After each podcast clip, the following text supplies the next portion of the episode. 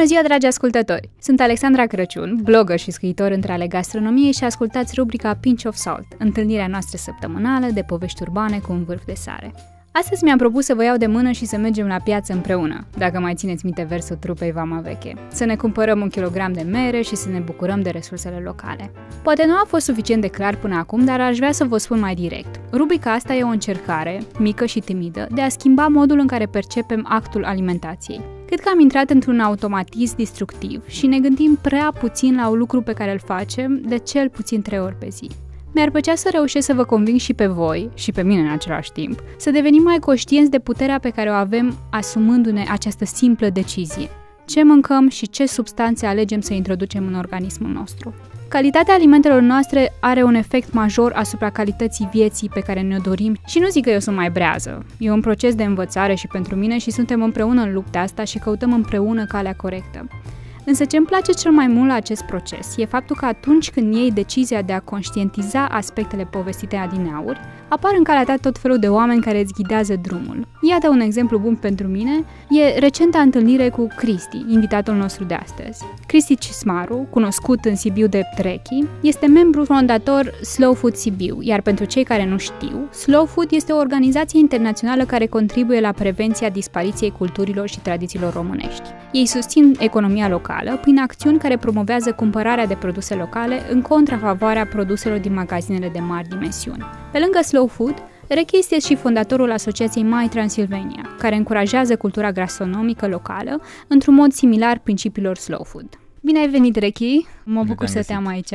Spunem cum te-a găsit Clujul, că am înțeles că aveți un eveniment recent la, la Cluj. Am venit pentru prima oară în Cluj uh, să promovăm niște evenimente în care îndemnăm lumea să mănânce local. E vorba de un mic eveniment care se numește Brunch pentru Transilvania de Nord și în care vrem să ne plimbăm prin multe sate din jurul Clujului, dar nu numai, ne propunem să ajungem în patru județe în care să tot povestim de ce e foarte important să mănânci local. Pentru mine personal e vorba foarte mult de a iubi spațiul dintre sate. Deci mie îmi place peisajul cultural. Cum arată zonele dintre satele din Transilvania mai ales, cum arată zic, o pășune sau o fâneață sau un teren arat pe bucăți foarte mici și se vede modelul fain, foarte fain din avion.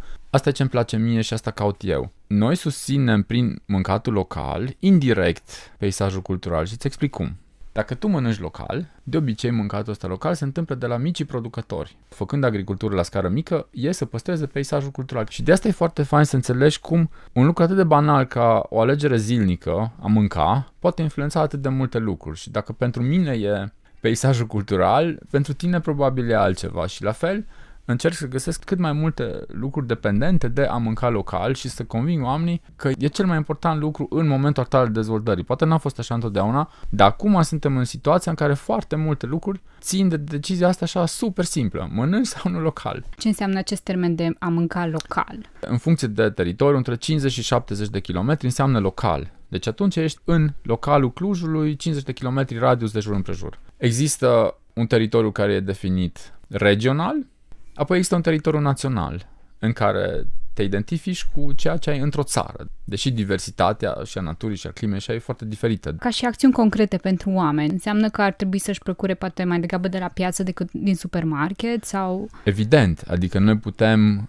alege în fiecare moment, în momentul în care te duci la un chioș și îți cumperi un sneakers, în capul tău ar trebui să știi că declanșezi o serie întreagă de activități, să zic așa, în spatele sneakers-ului. Da, cineva produce ambalajul de plastic, cineva produce munca forțată, nu știu ce plantații de cacao, deci lucrurile astea chiar se întâmplă, ele nu sunt doar povești. Foarte diverse proiecte acum prin care ajungi la hrană bună, locală, fără să trebuiască să faci șapte ore turul pe la toate băcănile mici pe la toți producătorii. E vorba doar să alegi de unde îți cumperi mâncarea sau cum te hrănești dacă ești producător tu însuți. Povestește-ne un pic despre asociația ta, Mai Transilvania. Noi, de fapt, am început mai multe familii și asociația cumva a fost doar momentul în care s-a oficializat uh, relația între familiile astea. Noi am început într-o zonă foarte mică de lângă Sibiu, care se numește Valea Hărtibaciului și există și un podiș al Hărtibaciului, o zonă mai mare, cuprinsă practic în trei județe, Sibiu, Brașov și Mureș. Și în teritoriul ăsta noi ne-am prins cumva că în timp foarte scurt o să pierdem tot ce avem valoros în sate. Dorința mea era să salvez satul din punct de vedere al vizitatorului. Atunci când vine turistul să aibă sentimentul ăla de estetic plăcut, oameni primitori, feeling de comunitate,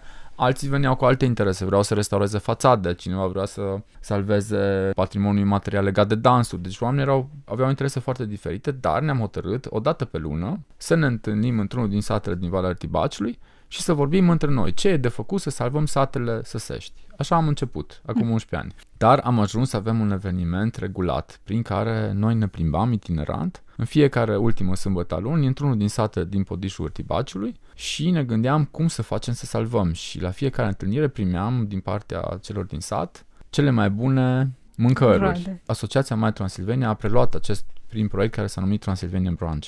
Și noi am devenit structura oficială cumva împreună cu alții care am dus mai departe legacy-ul uh, dat de Transylvanian Branch. Deci să înțeleg că la Cluj pe noi să faceți, să replicați modelul pe care l-ați avut la Sibiu. Da, dar adaptat cumva la teritoriu și ținând cont de faptul că Cluj se află într-o zonă unde vecinătatea e oferită de Sălaj, Bistrița, Bihor, Transilvania de Nord, așa am denumit-o noi frumos, inclusiv Crișana, Există foarte multe similarități în același timp. Sibiu, Brașov și Cluj au toate cumva un teritoriu de podiș la care e foarte alăturat teritoriul de munte, deci e foarte similar uh, partea de teroar ce de natura. Clima e aproximativ la fel și avem și structura etnică, să zic așa, relativ asemănătoare. Deci mozaicul are procente diferite, dar mozaicul e același, adică cele 11 influențe pe care le găsim în tot ce înseamnă bucătărie, se regăsesc și în Brașov, și în Sibiu, și în Cluj. Cum arată lumea satului acum? Acum e complicată lumea satului, fiindcă oamenii nu au perspectivă. Deci de avem cea mai mare rată de emigrare, din păcate, din Europa. Oamenii nu au perspectivă. Sentimentul cu care noi ne confruntăm cel mai des e de rușine.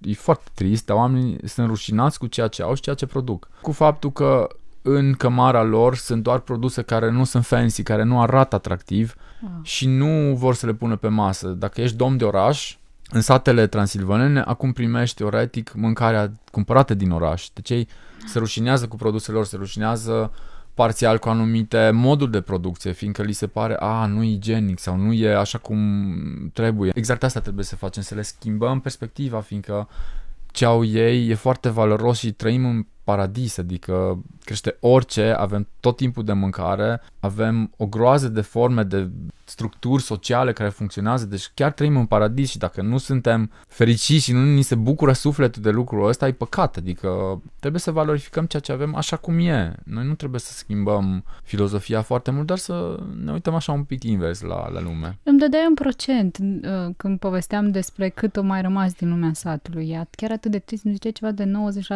sau cam murit cel puțin în zona unde suntem noi mai activi, deci în sudul Transilvaniei, în fosta zonă săsească, imaginați-vă că au plecat în jur de 5 sau 600 de mii de sași în anii 90. Gândiți-vă că apoi, în momentul în care România a scăpat de vize pentru o parte din țările europene, toată populația care putea lucra a plecat foarte des în construcții în Spania, Italia, Franța, unde puteau vorbi ușor limba sau puteau învăța ușor. Mai târziu, în 2012, când n-am mai avut vize pentru Marea Britanie, au plecat, a plecat și populația romă, care era printre ultimele care a emigrat.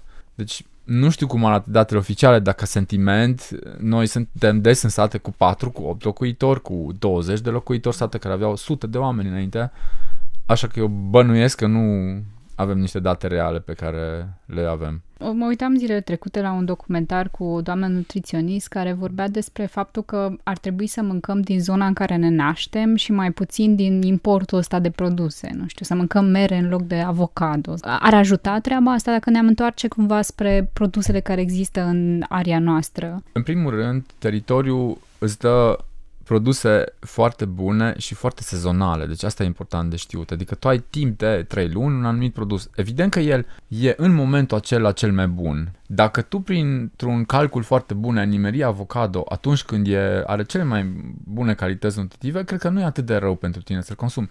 Dar noi ca popor sau ca popoare care trăia, trăiam în Transilvania, noi știam exact sezonalitatea, adică calendarul era foarte clar în timpul anului când ce se mănâncă. De aceea, de exemplu, merele care se culeg acum erau aranjate încât să poți să-ți asiguri un consum din septembrie până în mai. Și asta mi se pare foarte important. Când produsul e copt și proaspăt și are cele mai bune calități nutritive, atunci trebuie consumat sau murat uh-huh. de, mhm. de pildă cu, cu legumele. Dacă ar fi să dai niște sfaturi oamenilor care ne ascultă, care ar, ar trebui să fie comportamentul lor pentru a cumpăra local? Să facă așa des un exercițiu de imaginație ce fac când iau o decizie. Deci să o ia conștient, în primul rând, să nu curgă așa, să fie un pic așa de mindfulness în decizia lor. Să își amintească de modul în care o comunitate, dacă au cunoscut-o, funcționa într-un sat. Da? Tu prin a mânca local susții o comunitate, adică lași valoarea adăugată acolo, nu o transmiți unei zone de food industry sau așa mai departe, sau nu o transmiți în alte țară.